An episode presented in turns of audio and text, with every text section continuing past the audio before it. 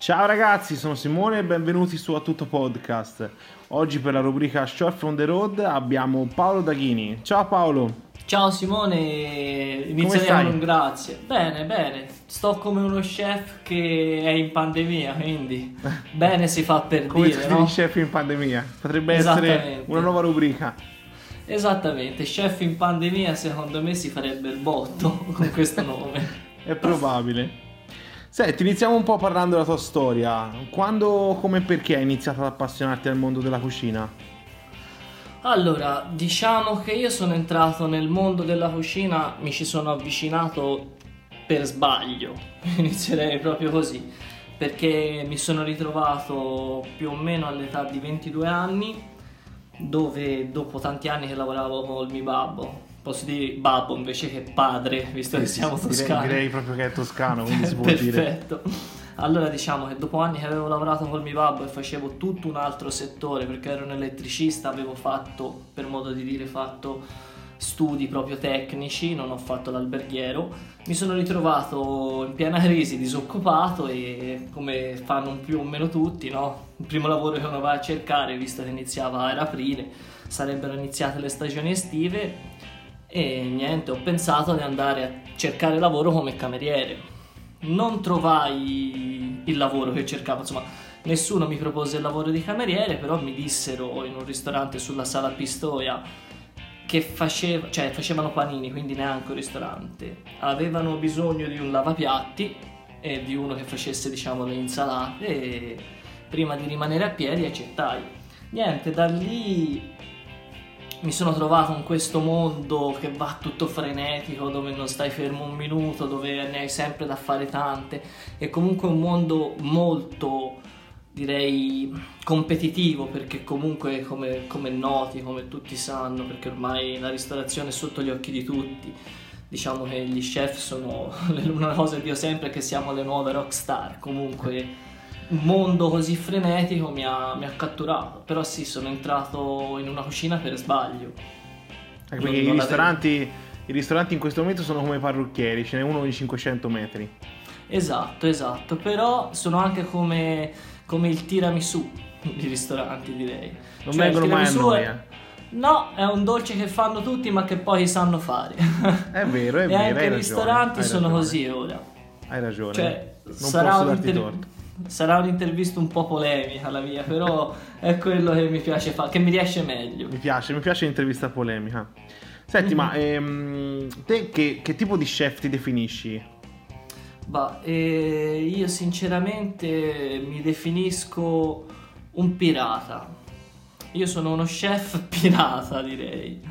Perché, vabbè, innanzitutto un, ti, fa, ti faccio questa battuta, ma è la realtà, perché un, un, mio titolare anni fa mi disse te sia per il look che hai e per il modo di approcciarti sei un po' un pirata però hai un tocco sartoriale perché comunque i miei piatti sono molto dirmelo da solo sembra che me la canto e me la suono però cerco di fare dei, dei, dei piatti sorprendenti e dei piatti comunque che ti facciano dire wow quindi il tocco è molto delicato nel piatto. Allo stesso tempo il mio è un approccio, ti dico, da pirata perché da quando ho messo piede la prima volta in cucina ho rubato tutto quello che potevo rubare, non fisicamente, ma ho rubato con gli occhi e tuttora continuo a farlo perché sì, sono molto legato al territorio di provenienza.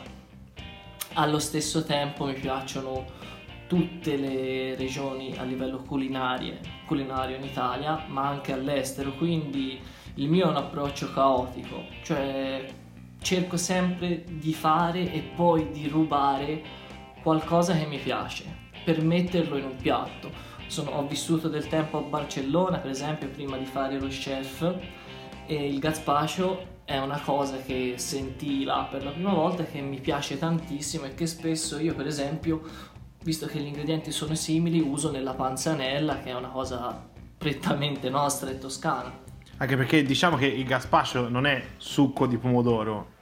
No, non, non è, è, che è, sempl- è, un semplice succo di pomodoro. No, no, no, assolutamente no. E anche cioè, ci, sono mol- ci, sono altri ingredienti, poi è molto difficile da dosare. Per esempio, direi che un gazpacho spagnolo difficilmente colpirà a livello gustativo un italiano perché loro comunque tendono a usare magari del peperone all'interno o più aglio e più eh, cetriolo rispetto a noi mentre noi, tu lo sai, siamo italiani, quindi il pomodoro va con il basilico, quindi diciamo anche il mio gazpacho non è proprio, cioè diciamo che rubo le tecniche, rubo le idee, le, ri, le riapplico in modo mio con delicatezza e comunque di base con rispetto perché posso interrompere un attimo e ti faccio un esempio, no? qualche giorno fa, come saprai, era il carbonara day, no? Certo e quindi i nostri social sono stati intasati e inondati da foto di chiunque che fatte carbonare di tutti i tipi e poi di molti Io scorrevo, scorrevo, scorrevo perché se mi fermavo ingrassavo solo a guardare. Esatto, però proprio per fare polemiche tante più che carbonare erano frittate di spaghetti perché la carbonara, ve lo dico, si fa con il rosso dell'uovo non serve il bianco, si fa con il tuorlo proprio. E invece tanti ci buttano l'uovo intero. Quindi vabbè, volevo fare polemica. Questa, Sto... questa potrebbe essere la polemica più grossa dell'intervista. sì, sì, sì, sì, sì. Però la, per dire, la carbonara è la carbonara. Perché ti ho iniziato questo discorso partendo dal discorso di prima? Perché ora si sente dire la carbonara vegana, la carbonara di mare faccio questa carbonara, uso l'anatra invece del bacon, della pancetta o del guanciale, perché poi c'è anche quella guerra, ci va la cipolla, non ci va la cipolla. La carbonara, come la pomarola, come la ribollita, come la pappa al pomodoro, cioè i piatti della nostra nazione, i nostri primi nazionali, i nostri piatti nazionali hanno degli ingredienti è una legge, non scritta, ma è una legge. Gli intoccabili, sono... sono... gli intoccabili. Esatto, esatto, quelli sono gli ingredienti, quella è la ricetta, quelli sono i passaggi da fare. Uno chef che dice ho fatto la carbonara di mare, per me non rispetta il passato della nostra tradizione culinaria. Puoi dire ho fatto un piatto con torlo d'uovo e pesce, ma non è una carbonara di mare. La carbonara è una Secondo me nel mondo attuale c'è più bisogno di chef che sappiano far bene uno spaghetto al pomodoro che ha tre ingredienti, aglio, pomodoro e basilico, oltre vabbè allo spaghetto, che chef che ti fanno, che so, un salmone glassato al caffè.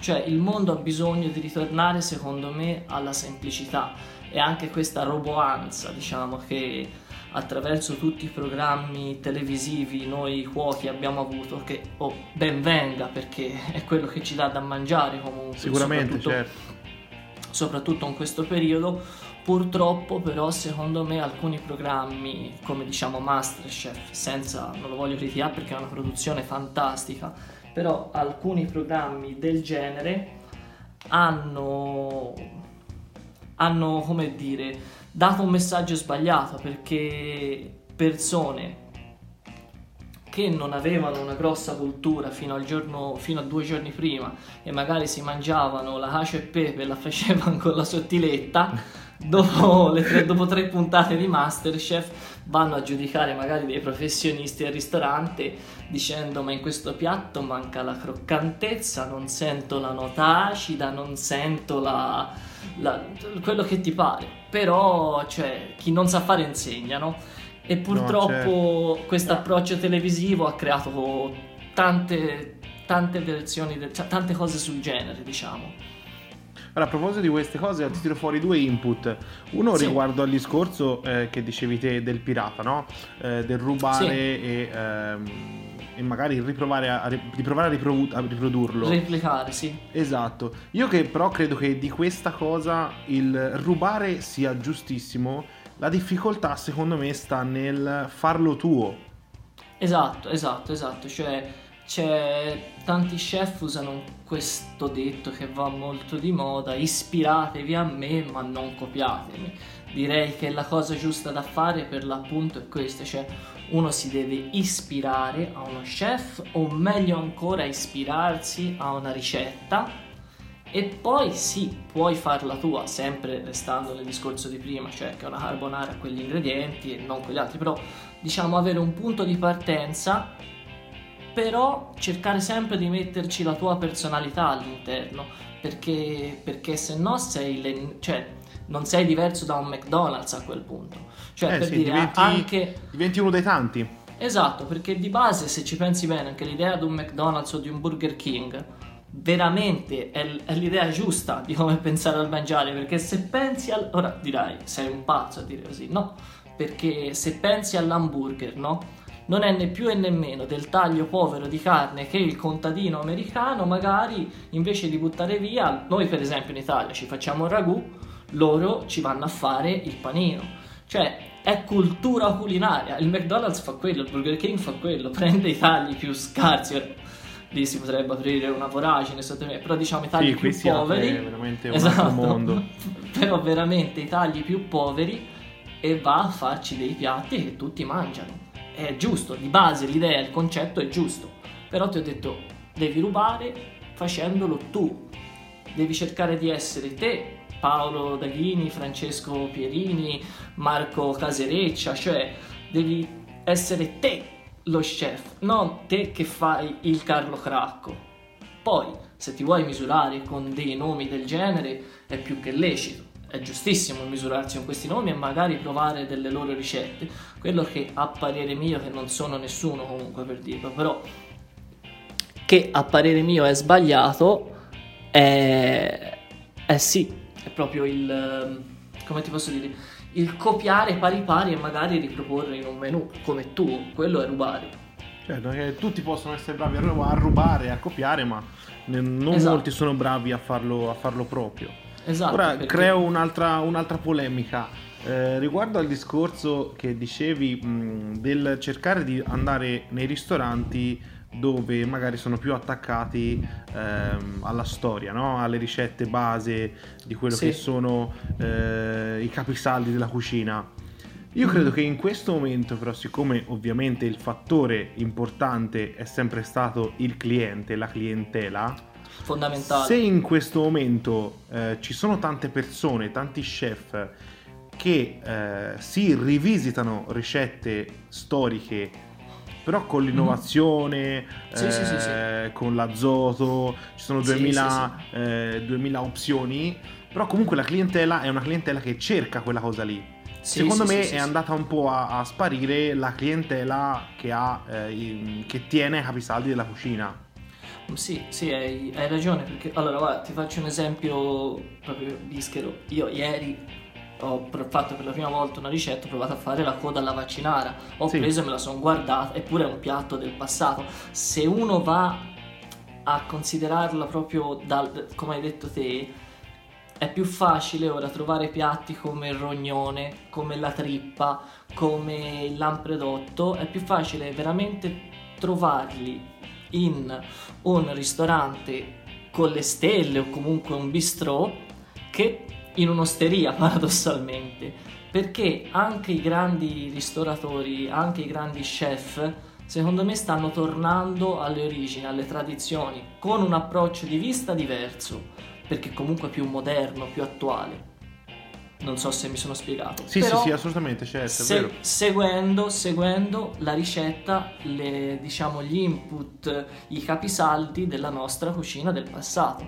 Perché di base la realtà è una, una soltanto, che se è proprio poi, soprattutto noi italiani, se andiamo a dimenticarci di quello che è stato prima di noi, abbiamo perso. Abbiamo perso in partenza perché, perché veramente se si guarda i prodotti e le ricette noi non si, cioè, teoricamente saremo secondi alla cucina francese attualmente, ma un grande chef francese ha detto poco prima di morire disse che quando gli italiani si renderanno conto su quale fortuna sono seduti non ce ne sarà più per nessuno e è la verità.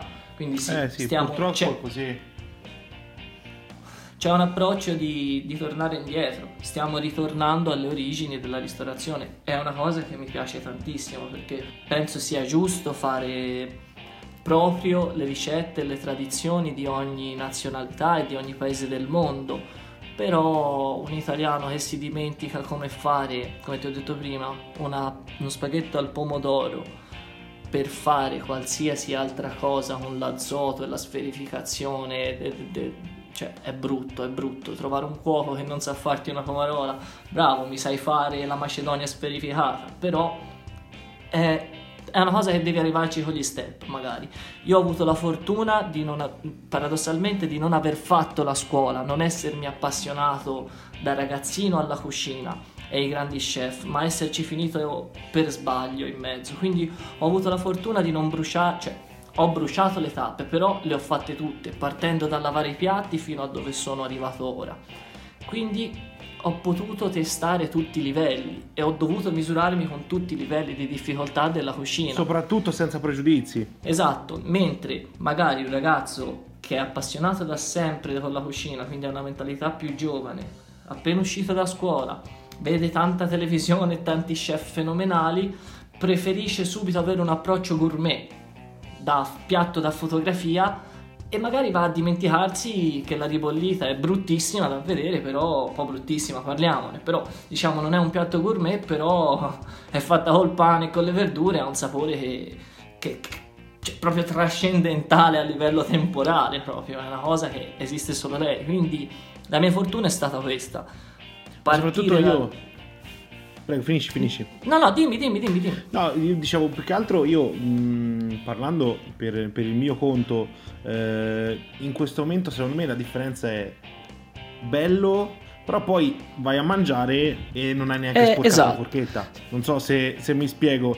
Cioè, io, a me piace mangiare, però se voglio mangiare sicuramente eh, non vado da uno chef stellato perché uno chef stellato io credo sia un'esperienza. Sì, sì. Invece bravo. l'osteria ti dà, ti dà molto di più. Diciamo che l'osteria è un'esperienza più comune anche per via dei prezzi, parliamoci chiaramente, cioè eh, cioè, assolutamente, quello è, è la base. È la, la, base è quella, la realtà è questo. Ora, io sono in conflitto su questo, sono a livello personale, no?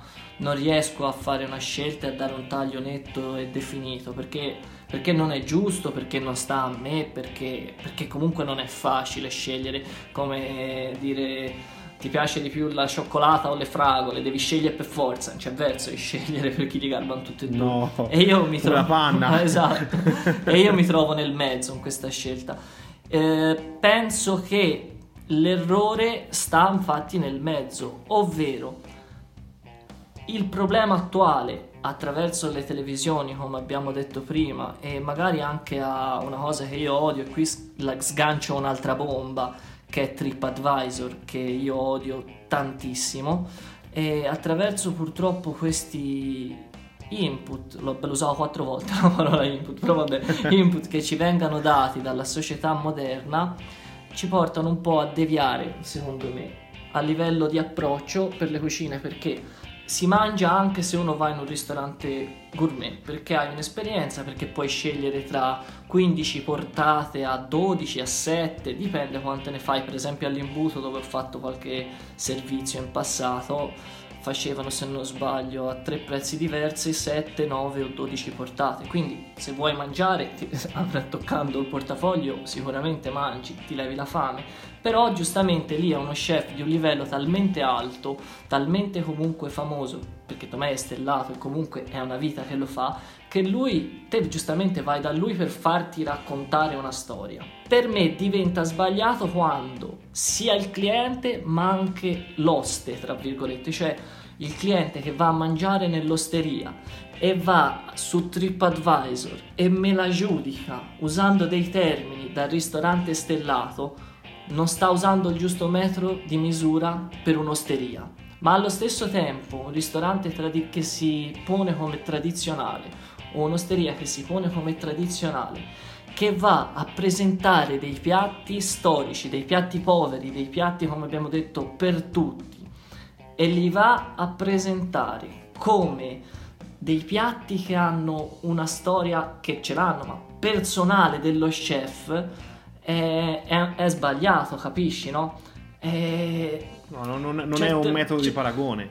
Sì, perché certe volte no, se, cioè, si legge quando leggi un menu, no, vai in un ristorante tranquillo, leggi un menu, io ci ho fatto qualche video buffo tempo fa, no, e leggi pesce rapido del Mar Baltico su crema gialla di mais. Ti dici che, che, che cazzo è, scusa la parolaccia. E poi ti portano il piatto, baccalà e polenta. Cioè, tante volte si, si va a vendere il nome del piatto, si cerca di renderlo più appetibile con queste nomee e, e, poi in realtà è un piatto tradizionale, cioè ho fatto un discorso un po' complesso, non so se no, mi no, sono no, spiegato. No, ho capito benissimo. Però di base cioè, ogni piatto, ogni esperienza, ogni ristorante, ogni chef dal cliente, dall'avventore che va a provarlo, l'avventore, insomma il cliente deve avere l'umiltà e la consapevolezza di rendersi conto che se giustamente vai in un ristorante che ha una trattoria o un'osteria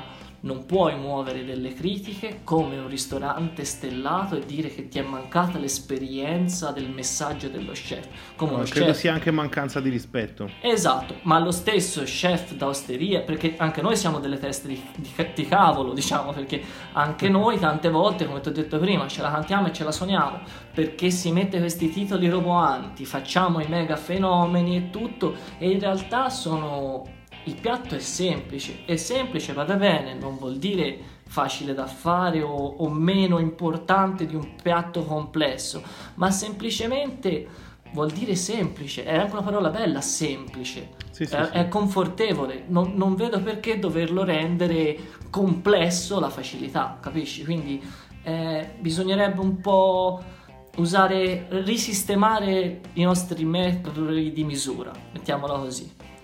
Ho un po' delirato, però ha un senso, dai, dimmi no, ha un no, senso. Sono completamente d'accordo e credo che un po' tutti dovrebbero riflettere esatto. prima comunque di dare dei giudizi esatto. se comunque non sono persone che lo fanno di lavoro. Esatto, e poi anche gli chef, per quello che riguarda gli chef proprio, devono entrare nella mentalità, dovremmo tutti rientrare nella mentalità che il nostro comunque è un lavoro ser- servizi- cioè di servizio, cioè di amore per il prossimo e tante volte soprattutto ultimamente magari ce lo stiamo dimenticando. Io non posso cucinare perché piace a me e allora a me piace così lo voglio fare così e lo fa così è una cosa. No eh, io per esempio detesto in ass- modo assoluto le uova sode non riesco a mangiarle. Il, paradossalmente uno dei piatti che faccio di più è l'uovo proprio in tutte le salse possibili. A questo punto possiamo dire che te ne ho viste cucinare tantissime. Eh, eh, eh bravo. Io, io, e Paolo abbiamo lavorato insieme. Sì, sì, sì, è vero. possiamo dire che te ne ho viste cucinare veramente tante. E hai visto, l'ho fatte veramente di tutti i colori, consistenze, forme. Sì, sì, cioè, sì, lo, per, però io non riesco neanche a, a mangiarlo. Prima di entrare a lavorare in cucina non riuscivo neanche a annusarlo l'uovo sodo eppure il mio lavoro di servizio per il prossimo, mio lavoro di sabato, di domenica, per Natale, per Pasqua, io, io, sono al servizio del mio cliente, quindi devo rendere un servizio rispettando il mio cliente e tra virgolette pretendere giustamente che il cliente rispetti me. Eh, deve essere uno scambio secondo me. Se tutti rientrassimo un po' sarebbe più bello ancora il mondo della cucina secondo me. No, no, assolutamente hai usato proprio l'aggettivo, il nome giusto che è un servizio. Senti, andiamo un attimo avanti. Allora, mh, mm, quale pensi sia il, il, tuo valore aggiunto nell'ambito della cucina? Bah, eh, come ti ho detto prima, un mio valore aggiunto forse è quello che mi ha aiutato, diciamo, a me più di tutto a livello personale, è stata l'ignoranza. Per ignoranza intendo il fatto che il mio è stato un approccio già da adulto perché comunque come ti ho detto prima avevo 22 anni, quindi non conoscevo niente del mondo della cucina e mi ci sono trovato in mezzo. E quindi da niente partire e appassionarti lentamente è, è stato il mio valore aggiunto. E oltre a questo, com- cioè il fatto di essere ignorante anche a livello, come si dice in Toscana, ignorante come Sciuri, no? che uno è competitivo, che nonostante tutte le batoste continua ad andare avanti per la sua strada. No? E io diciamo questo è stato il mio valore aggiunto perché iniziando come lavapiatti, avevo dei capocuochi, dei, dei capopartita davanti a me che giustamente erano più bravi di me, lo facevano da più tempo, erano un po' sbruffoni e nella mia testa volevo essere sempre, volevo riuscire a essere come loro, sempre meglio.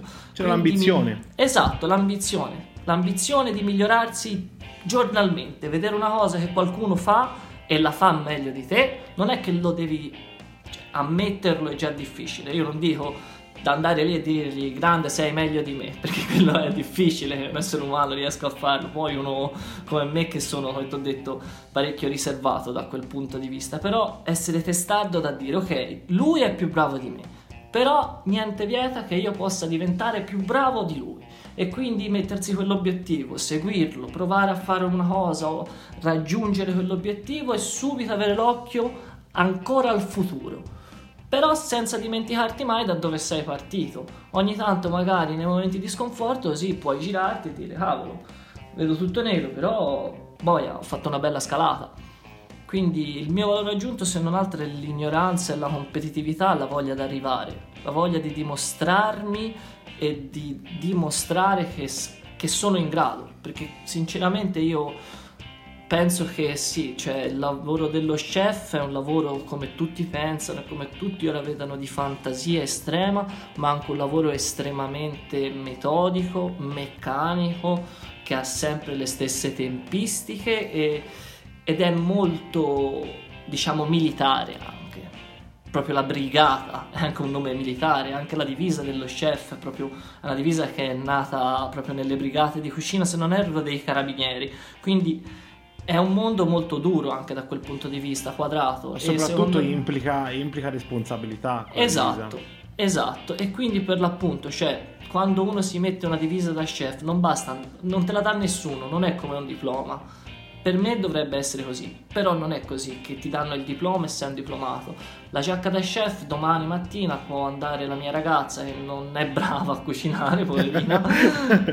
Questa potrebbe per... essere un'altra grossa polemica. esatto, dopo di là nella stanza e mi ascolta magari, quindi cioè potrebbe andare lei tranquillamente e comprarsela. Però a volte mi sono trovata a discutere con dei ragazzi giovani, no? Ma questa chi te l'ha data? Mi veniva un po' da dirgli non perché volessi sminuirlo, era un po' un discorso di spronare una persona, capisci? Cioè di spronarla per rendersi conto che questa giacca ha una responsabilità. Sì, sì, no, io comunque credo che la fame di conoscenza e l'ambizione siano basi importantissime per, per comunque qualsiasi tipo esattamente, Esattamente, quindi ti ho detto la cosa che mi ha salvato è stata questa, cioè è stato il mio valore aggiunto, perché poi è un lavoro costante, metodico e anche di sacrificio.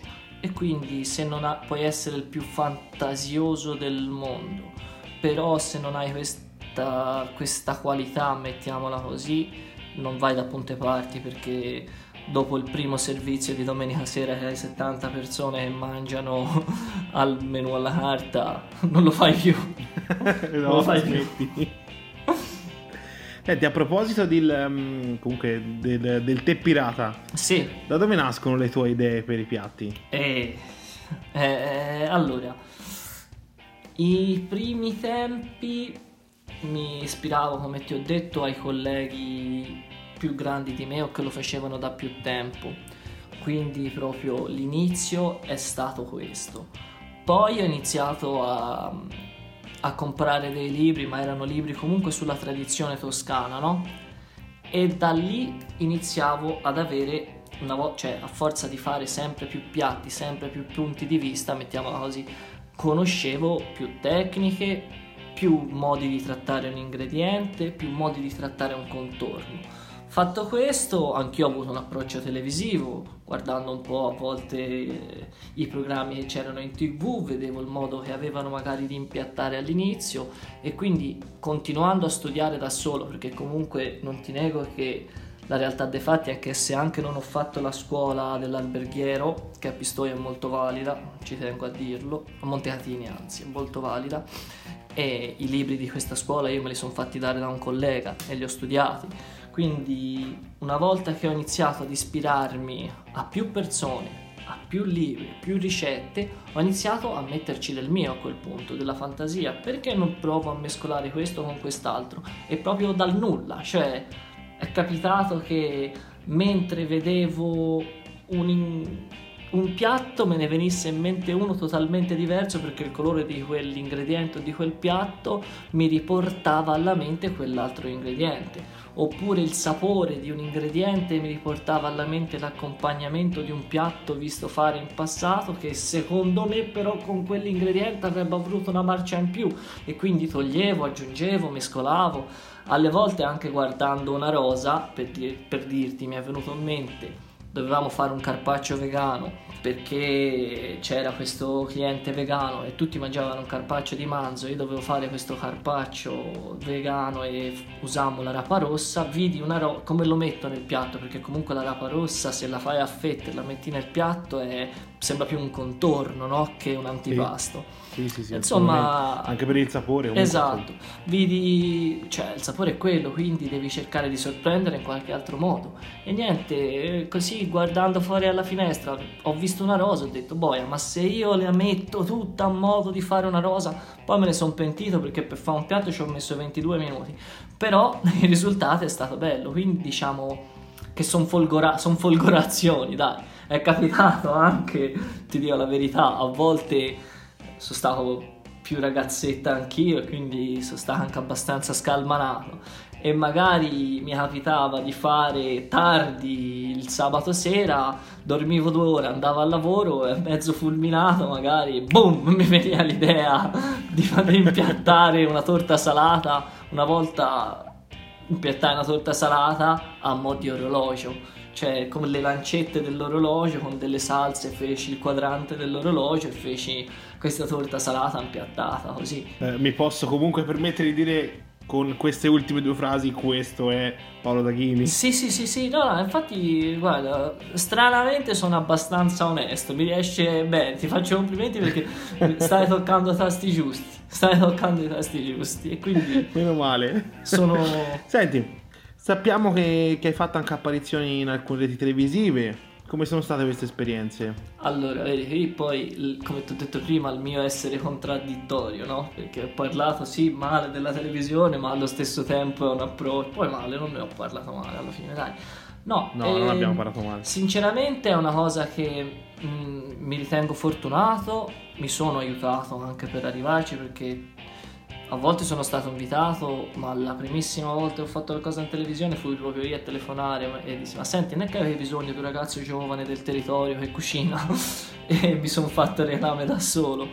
Che Beh, cucina piatti pirata. Esatto, esatto, col tocco sartoriale, come disse un, un, mio vecchio titolare. No, ehm, sono delle belle esperienze. Se uno ritrova la prima esperienza che ho avuto è stata su TVL che è una rete regionale, diciamo, anzi quasi di, a livello di città, Pistoia, o comunque in tutta la Toscana la vediamo. E lì la prima volta che sono stato tremavo, cioè era registrato, non era neanche in diretta, avevo proprio la paura di sbagliare, il tremolio alle mani, era, ero buffo. Però anche quello era, come ti dicevo prima, vedevo gli chef prima di me, quelli che era da più tempo e facevano questo mestiere e con i quali lavoravo insieme che lo facevano, no? E lo vedevo come un punto d'arrivo e dicevo, lo voglio fare anch'io, voglio avere anch'io qualcosa da mostrare alle persone, un messaggio da mandare, un'idea. E quindi lo volevo fare, lo volevo fare, mi sono sforzato e sono riuscito a raggiungerlo. E poi come tutte le cose, no? Sono passato da farlo diciamo da registrato sempre su TVL facevamo questo programma che era totalmente in diretta e però col tempo mi sentivo più a mio agio, ero più sciolto. Il prossimo anno inizierò con RTV 38 su un programma molto carino che si chiama Tada dove hanno un angolo di cucina e con loro inizierò questo percorso dove sarò tutte le settimane a, a darvi le mie ricette e darvi qualche spunto quindi diciamo che sto andando sempre migliorando poi a livello un po' più grande ho avuto delle esperienze con lo chef del Toscana Fair Vincenzo Volpe, ero il suo secondo e mi ha portato con lui a Mela Verde. E niente, queste sono state le mie esperienze televisive, sinceramente sono sempre stato educato, ma non sono mai sceso a compromessi, cioè mi sono sempre presentato per quello che sono, sempre con gli orecchini come porto io, cioè non, non mi sono mai nascosto né a livello personale né a livello di cucina, perché comunque ci tengo, tra virgolette, a questa coerenza sia con il pensiero sia con il cucinato. Difficilmente penso, poi bisognerebbe trovarci, sì. Senti, andiamo un po' verso la chiusura, ti faccio una domanda abbastanza eh, frequente nell'ultimo periodo. Senza... cosa ne pensi della gestione del, del, settore ristorativo durante questo periodo storico che stiamo affrontando? Un momento di silenzio, aspetta. Ma eh, cosa penso? Per lutto. Sì, c'è tanto dispiacere. Il lutto della ristorazione. Ora, Vuoi che ti dica la risposta più sincera che posso darti o una risposta di convenienza? La massima sincerità. Okay. Abbiamo, a questo punto di polemica non abbiamo più eh, paura di, di nessuno. Questa è grossa, questo è un po' stile Kitchen Confidential, famoso libro. e no, praticamente mi fa tanta rabbia, tanta tanta rabbia, ma da tanti punti di vista. Uno perché magari non è stata gestita, forse, cioè non sono un politico, non sono qui a fare politica, non, non mi interessa, però con i miei occhi, anche nel personale, in 16 mesi ne ho lavorati 6.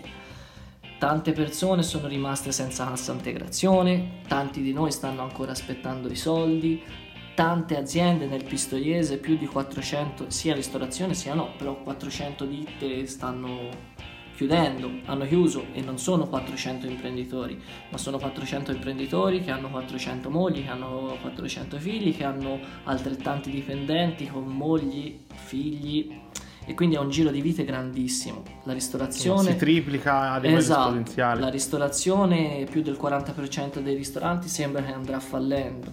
I ristori ancora non sono entrati in circolo, però questo è quello diciamo che mi dispiace a livello imprenditoriale, no? Allo stesso tempo mi sento di spendere delle parole proprio per i dipendenti, perché c'è tantissima, Simone, c'è tantissima ingiustizia nel, a livello proprio di cucina, cioè quando vediamo i cuochi, quando vediamo gli chef, quando vediamo i capi partita, il lavapiatti, il ragazzo che...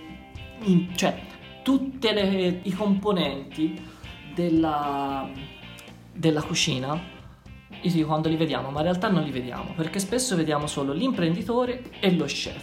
Dietro queste due persone ci sono tante altre persone, che sono persone purtroppo giovani o meno giovani che spesso accettano il compromesso, perché la realtà è che in Italia purtroppo il mondo della ristorazione è un mondo dove un contratto onesto io personalmente l'ho avuto poche volte in vita mia e quindi vedere a volte questi imprenditori, no?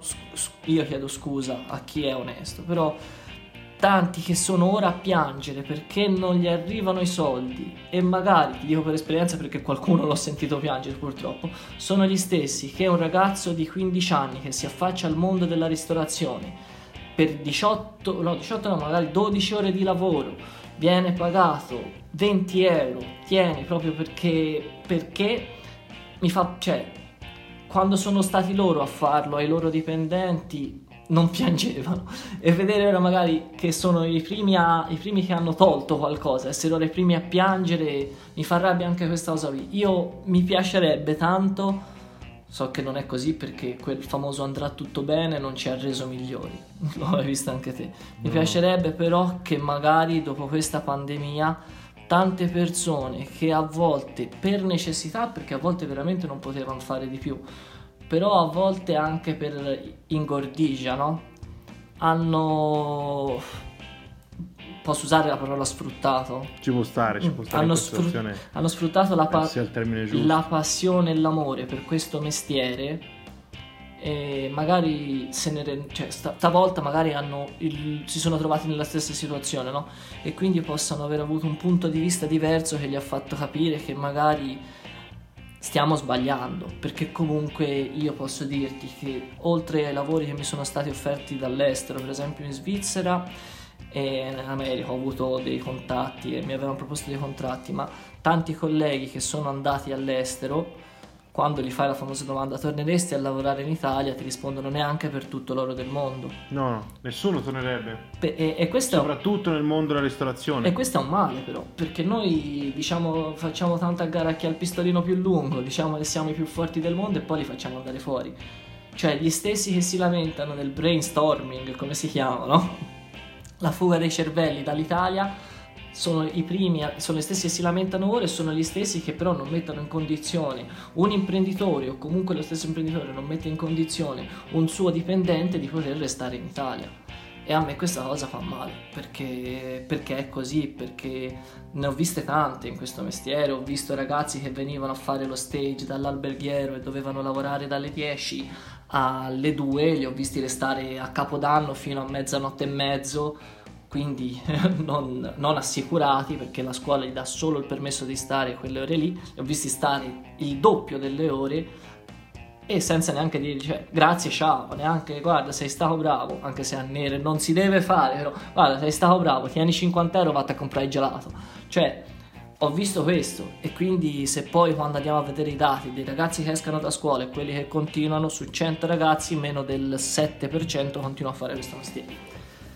E secondo me questa crisi... No, stiamo- l'Italia sta calando di opportunità. Esatto. perché Le opportunità sono quello che Esatto. c'è fuori dall'Italia. Esatto, e secondo me questa crisi qui ha portato fuori anche questo aspetto della ristorazione, perché cioè, io è dieci anni che faccio questo mestiere, posso dirti che in due occasioni ho avuto dei contratti regolari, comunque io non, non me ne vergogno di dirlo perché ti dico... Ma degne di nome? Sì, degni di- io il mio primo contratto guadagnavo 2,48 euro l'ora, cioè non mi vergogno a dirlo, eh. Io avevo questo, questo era il calcolo dei soldi che mi mettevo in tasca e perché uno mi diceva "Guarda, se Rosa sei scemo te, perché non hai mollato? Non ho mollato per la passione perché, per il mestiere, perché vedevo che mi piaceva, perché vedevo che comunque magari non venivo appagato, anzi proprio non venivo pagato a livello di, In modo pratico. in modo pratico, però allo stesso tempo venivo pagato con l'istruzione, con cioè imparare sul campo certe cose e quindi continuavo a farlo per questo motivo. Però vedere dei ragazzi giovani che vengano da subito sfruttati perché non hanno esperienza, oppure vedere ragazzi uomini che hanno esperienza e non vengono assunti perché se hai esperienza giustamente chiedi un certo tipo di contratto e quindi non vieni preso a prescindere, si va a perché costi troppo, no? Vuol dire proprio andare a distruggere la ristorazione, vuol dire andare a metterla in difficoltà. Ti torna, no? Cioè, è, pa- No, no, è- è paradossale. Purtroppo, purtroppo è così. Però purtroppo vengono offerte possibilità di, diciamo, contratti da, come posso dirti, la, vengono offerti lavori da professionisti con paghe da, da non professionisti, come si dice, no? E quindi è normale che, è, cioè, è normale che magari cioè, non ci sono più, per dire, uno che fa il cameriere per passione, no? Perché ora il cameriere magari si fa per arrotondare e quindi giustamente uno che non fa un mestiere per passione e lo fa per soldi non darà lo stesso tipo di servizio di uno che lo fa per vocazione ti torna e, No, no, beh, assolutamente è così. e tutto questo è per colpa del vile denaro che purtroppo sta avvelenando il mondo intero quindi io spero che le cose andranno migliorando È il primo veleno. Esatto, spero che le cose andranno migliorando anche per colpa, non mi sento dire grazie, però anche per colpa di questa pandemia che ha messo un po' in ginocchio tutti. Certo. Eh, ti ringrazio intanto per questo, per questo tuo pensiero. Passiamo un attimo alle domande Vai. per andare poi verso la, la chiusura. Sono logorroico, Eh, vero? No, assolutamente, anzi. E passiamo alle domande fatte ai nostri amici di Instagram. Eh, la prima domanda, dove ti vedi tra qualche anno? Bah, bella domanda. Ti posso dire dove mi piacerebbe vedermi? Mi piacerebbe essere Certo. al posto di Carlo Cracco? No, scherzo. Mi piacerebbe semplicemente... Io, io ti avrei appoggiato. No, no fino ad ora ho fatto il fenomeno, no? il combattente popolare per eh, la ristorazione e poi mi sono venduto su... No, mi piacerebbe continuare a fare questo mestiere raggiungendo gli obiettivi, cioè mi piacerebbe magari avere la possibilità di raggiungere più persone possibili continuando a fare questo mestiere che mi piace, quindi magari avere una risonanza leggermente più, più grande e poi riuscire magari attraverso questo mestiere a restituire tanti favori che nella vita mi sono stati dati, perché comunque ho passato dei periodi difficili nella mia vita e tante persone mi hanno aiutato e quindi vorrei riuscire anche a fare del bene attraverso questo mestiere. Infatti mi sto organizzando, quando avrò qualcosa di più netto vorrei riparlare con te per fare un po' di pubblicità a questo progetto che ho in mente e che dirò più avanti. Molto molto volentieri. La seconda domanda, ci scrivono, cucini cucini ma quali sono i tuoi piatti preferiti?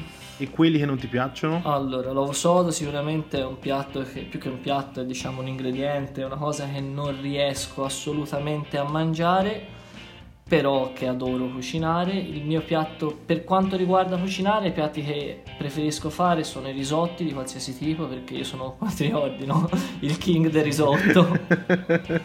sì.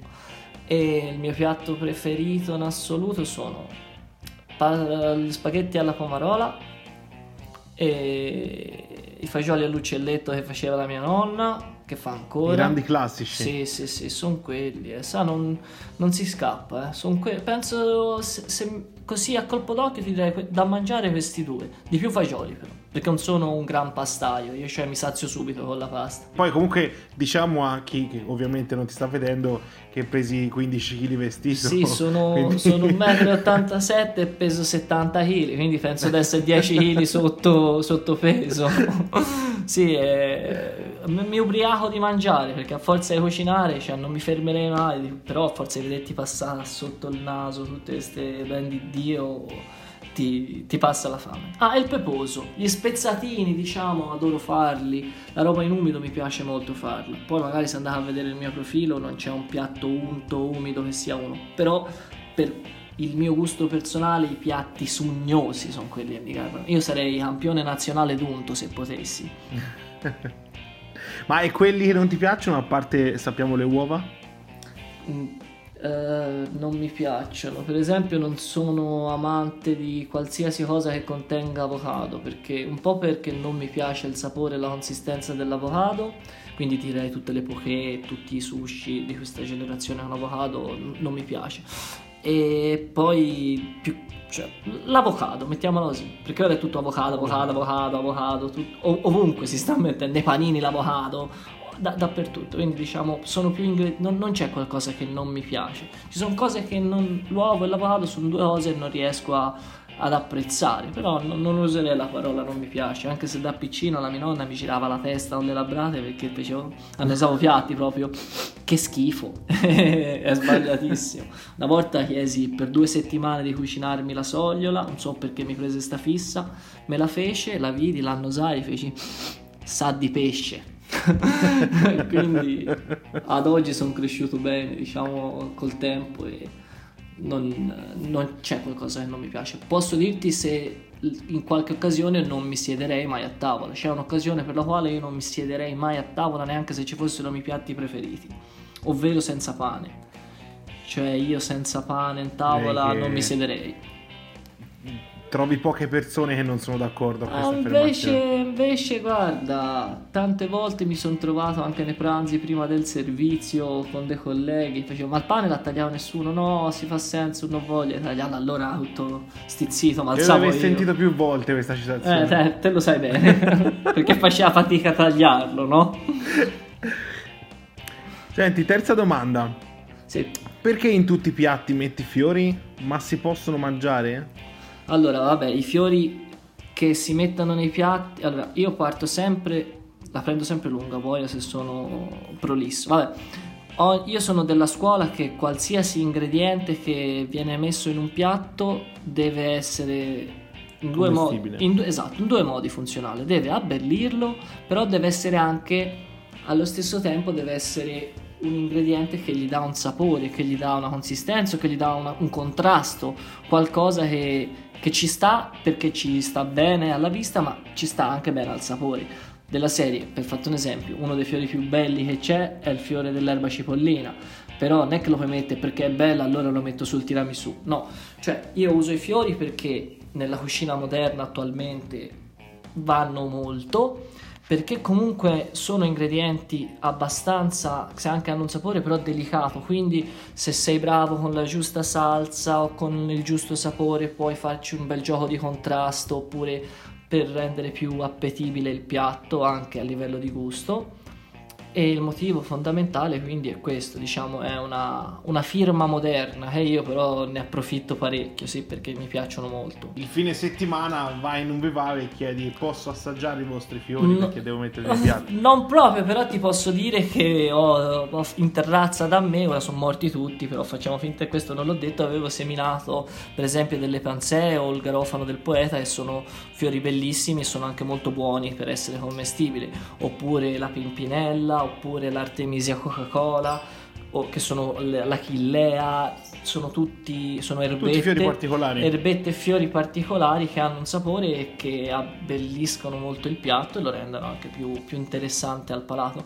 Poi state attenti sul discorso dei fiori perché per esempio io ho avuto una scottatura che quando la prima volta che vidi che si poteva mettere fiori nei piatti, iniziai a andare, lavoravo in un ristorante che ha un grosso vivaio, andai nel vivaio, iniziai a raccattare fiori, a mettere di tutto nel piatto, lo chef mi prese per un orecchio e mi disse guarda che alcuni fiori sono velenosi, quindi sta all'occhio, non è che si può fare così, quindi non fate come me, ma eh, come il mio primo approccio, ma prima leggete e poi magari potrete anche voi appassionarvi a questa cosa e basta un tocco per cambiare l'aspetto di un piatto, per renderlo più, più appetibile, anche più, più, personale, dai. Quarta domanda, quali sono i tuoi hobby cucina a parte? Allora, i miei hobby cucina a parte, allora mettiamo fino a che eh, a 22 anni ho iniziato a cucinare, perché è stato il mio primo approccio proprio, io ero convinto che sarei diventato una rockstar quindi volevo fare quello da grande. quindi, ma diciamo, musicista o cantante? Uh, ma tutte e due, perché comunque suono la batteria, anche se ora tanto non lo suono, e sono bravino a livello ritmico, non da solista con la chitarra, sono scarso come cantante, anche se facevo il cantante, però sai, uno dice che fa punk e quindi è tutto lecito, e quindi sì, volevo fare il cantante del punk rock, la, quindi la musica è una mia passione e posso sfruttare anche a livello di cucina perché magari nelle ore prima del servizio metti qualche pezzo e fai qualche esperimento mentre cucini con la musica viene ispirato. Poi vabbè ho una grandissima passione per i cani infatti per un periodo ho collaborato con un allevamento di, che è qui a Pistoia del mio amico con lui e addestravamo questi cani. Io sono premetto che non sono un addestratore però sono stato tanto dietro a questo allevamento, quindi qualcosa lo conosco e direi che questa è una mia grande passione. Soprattutto i pitbull è la mia razza preferita perché comunque è una razza molto particolare, è una razza anche quella molto testarda, quindi mi ci rivedo molto e allo stesso tempo è anche una razza che è mal vista ma per colpa dell'uomo perché comunque sì, se uno sì, per, sì, per colpa dell'uomo ti dico perché? Perché se te sono completamente d'accordo. cioè se uno pensa al pitbull e poi pensa io ti dico pensa a un padrone del pitbull com'è e hai già un'immagine ben definita in mente se ci esatto, sei te. E quindi di so... però tante volte sono queste persone un po' Io sai, l'aspetto mi frega, però non sono uno di questi montati, gasati, maciste, no, macho man, aggressivo. Invece tante volte queste persone un pochino, diciamo, non troppo quadrate, hanno questo cane che è un cane che ha bisogno di attenzioni particolari e quindi rovina il nome della razza. Però è colpa dell'uomo. E proprio con questo ci colleghiamo all'ultima domanda. Certo. I tuoi tatuaggi e il tuo modo di essere estroverso ti hanno mai creato pregiudizi nel mondo del lavoro? Allora, Sinceramente a me nessuno mi ha mai detto non ti assumo perché sei tatuato. Potrebbe anche essere successo, quello sì. Detto questo, sinceramente mi sento di dirti di no. Allo stesso tempo capisco che cioè fa- di, di, questo che potrebbe essere un mio punto debole ne ho fatto un punto di forza perché comunque sono l'opposto di quello che sembra, no? Quindi io sono una persona abbast- estremamente tranquilla, buona, pacifica, chiacchierona E magari è il mio punto di forza perché uno, no, anche le vecchiette che magari guardavano cucinarmi, dicevano, guarda chi è questo? Gli pigli un colpo, li perché vedono e poi invece sentono e sono fissa a parlare magari della mia nonna o de, so, sono un pezzo di pane. Quindi no, direi anzi che mi hanno aiutato, no? Come ti ho detto, una simpatica canaglia. Non, non ho mai sentito il pregiudizio su queste cose, sono sincero, per fortuna. Ok. Senti, noi ringraziamo chef Paolo Daghini per averci tenuto compagnia, permettendoci così di entrare a far parte del suo fantastico mondo. Io vi ringrazio a voi di aver avuto la possibilità e l'interesse di entrare nel mio fantastico mondo. e che è veramente un fantastico mondo. Sì, sì, sì, sì, sì, sì, sì. Non, non è per deboli di cuore. Ti ringrazio Paolo. Grazie a voi, grazie mille Simone e a presto allora, spero di, di, di poter far parte ancora di questo progetto. Molto molto volentieri. Di, molto di qualche idea futura. Molto volentieri. Grazie mille. Questo amici era tutto podcast, liberi di ascoltare.